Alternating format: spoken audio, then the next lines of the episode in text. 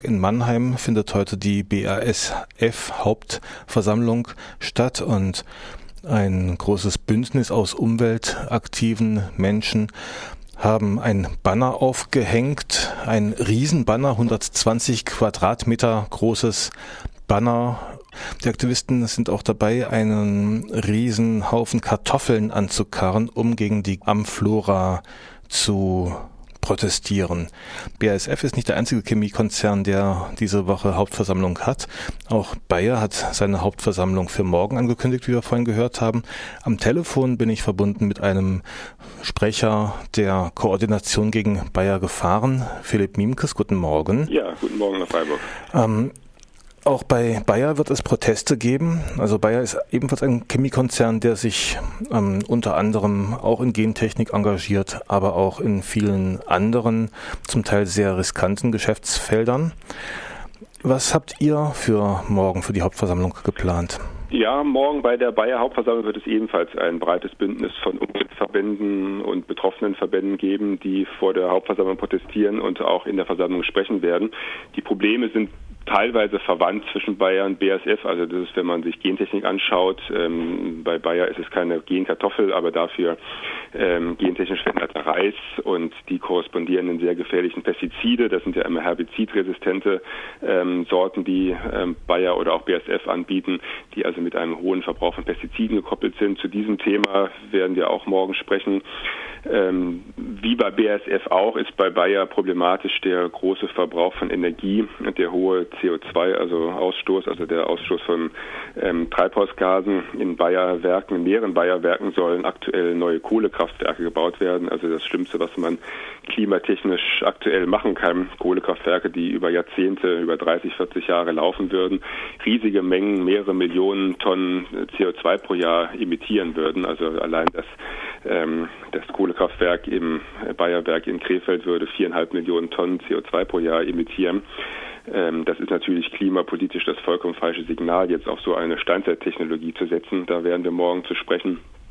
Dann werden wir, wir sprechen jetzt damit ähm, Hörer oder Hörer aus Freiburg hören zu. Ähm, am Oberrhein gab es ja im vorletzten Jahr das große Bienensterben, das durch ein Bayer-Pestizid verursacht wurde, das Bayer-Pestizid Clothianidin, ähm, was zwar teilweise dann auch vom Markt zurückgezogen werden musste, Bayer aber nach wie vor ähm, auf den Markt bringen möchte und für andere Anwendungen, also das Bienensterben wurde in, durch Maiskulturen verursacht, aber in anderen Anwendungen wird es nach wie vor verwendet.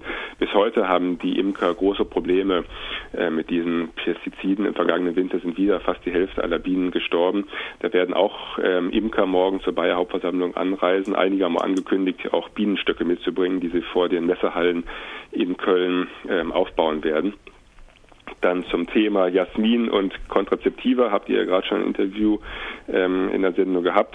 Da werden zwei Betroffene sprechen, die ähm, ja die Einnahme der Antibabypille von Bayer kaum im letzten Moment nur überlebt haben. Es gab aber auch ähm, viele Todesfälle durch diese ähm, Kontrazeptiva mit erhöhten Nebenwirkungen, die also höhere, eine höhere Gefahr von Thrombosen und Embolien beinhalten als die Einnahme von älteren ähm, ähm, Antibabypillen.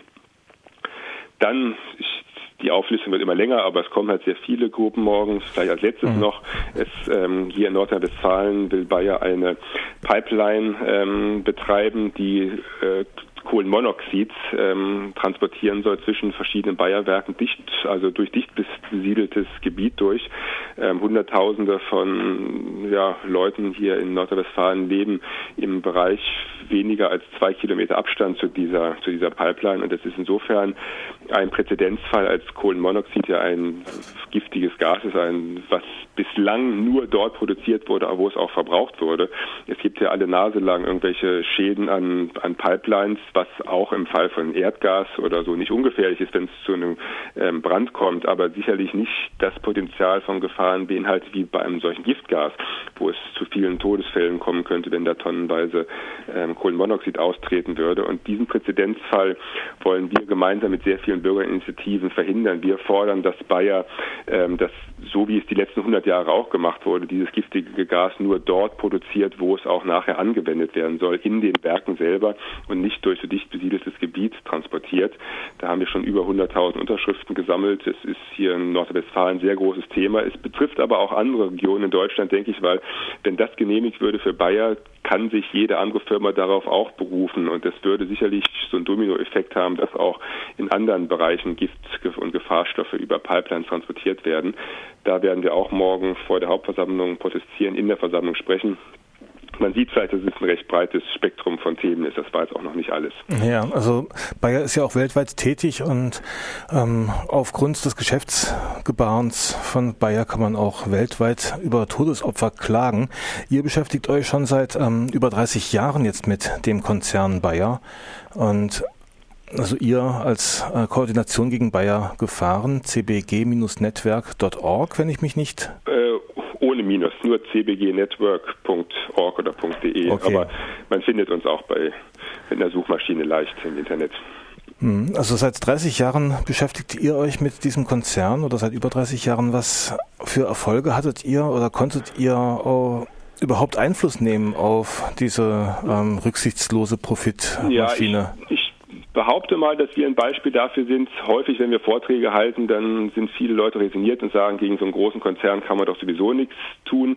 Natürlich ist Bayer äh, tausendmal so groß wie wir und natürlich kann Bayer sehr viel durchsetzen, was wir kritisieren und nicht verhindern können. Aber es ist doch nicht so, äh, dass man gegen so ein Großunternehmen ähm, vollkommen aussichtslos wäre. Also viele Kampagnen führen doch zu Erfolgen und ich denke mal, dass wir ein ganz gutes Beispiel dafür sind, dass man durch Engagement und dass man viele Leute überzeugt, doch eine ganze Menge erreichen kann. Also fast alle Kampagnen, die wir führen, bewirken im Kleinen was und häufig halt auch im Großen. Reden wir von dieser Kohlenmonoxid-Pipeline, die wir gerade angesprochen haben.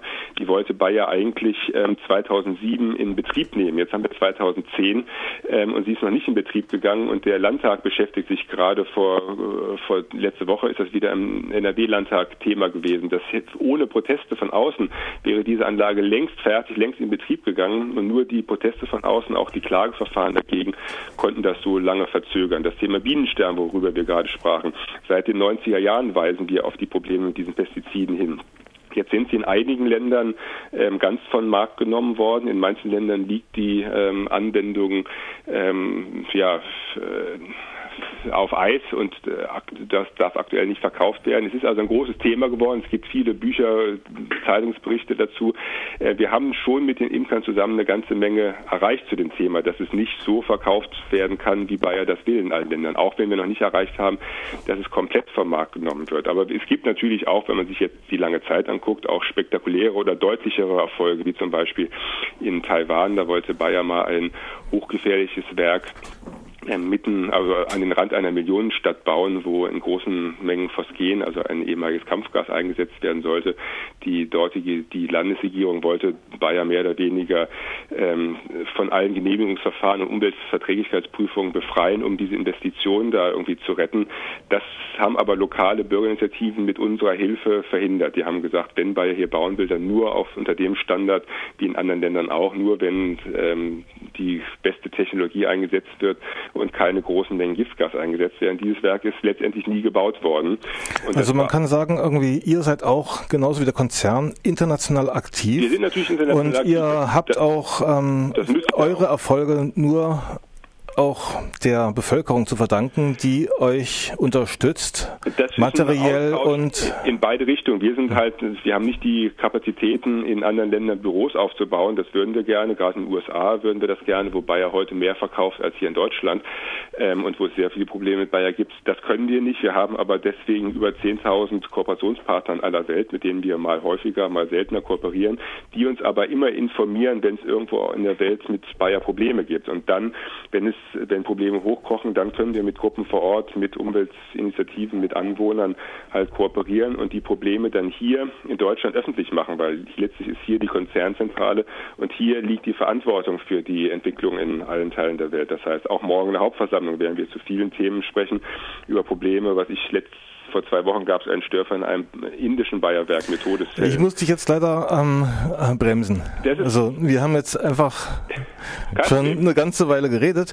Man kann euch kontaktieren, man kann euch unterstützen. Also die Internetseite habe ich genannt, CBG Network. Ja, wir freuen uns über Unterstützung, Und weil wir natürlich keine offizielle Förderung bekommen. Das ist natürlich Bayern Dorn im Auge. Man kann sich bei uns auf der Website in den Newsletter eintragen, dann wird regelmäßig informiert über die Kampagnen und, und wie man die unterstützen kann.